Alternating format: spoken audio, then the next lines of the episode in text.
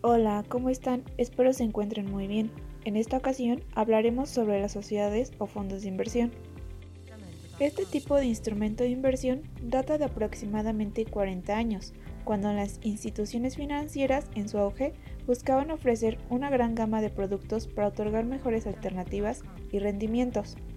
Las sociedades de inversión son sociedades anónimas conformadas por grupos de personas que buscaban aumentar las ganancias de su capital y de la misma manera minimizar el riesgo de pérdida.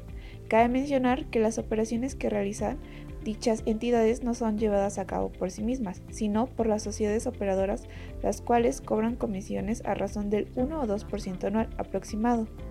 Además, las sociedades de inversión, para ofrecer una mayor confiabilidad a su tenedor, cuentan con una clasificación compuesta por letras y números.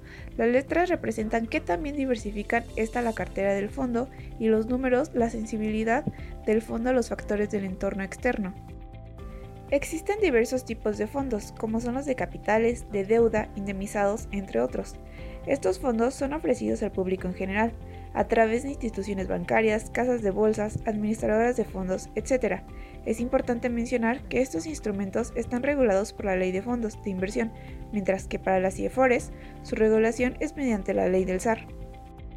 Para finalizar, es importante no dejar de lado que como cualquier instrumento de inversión, los fondos también pueden experimentar pérdidas derivadas de las condiciones económicas, como son caída de las bolsas de valores, baja del tipo de cambio, entre otros.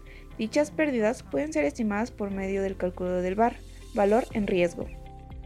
En fin, es un tema bastante interesante y por ahora me despido. Nos escuchamos en el siguiente podcast. Hasta luego.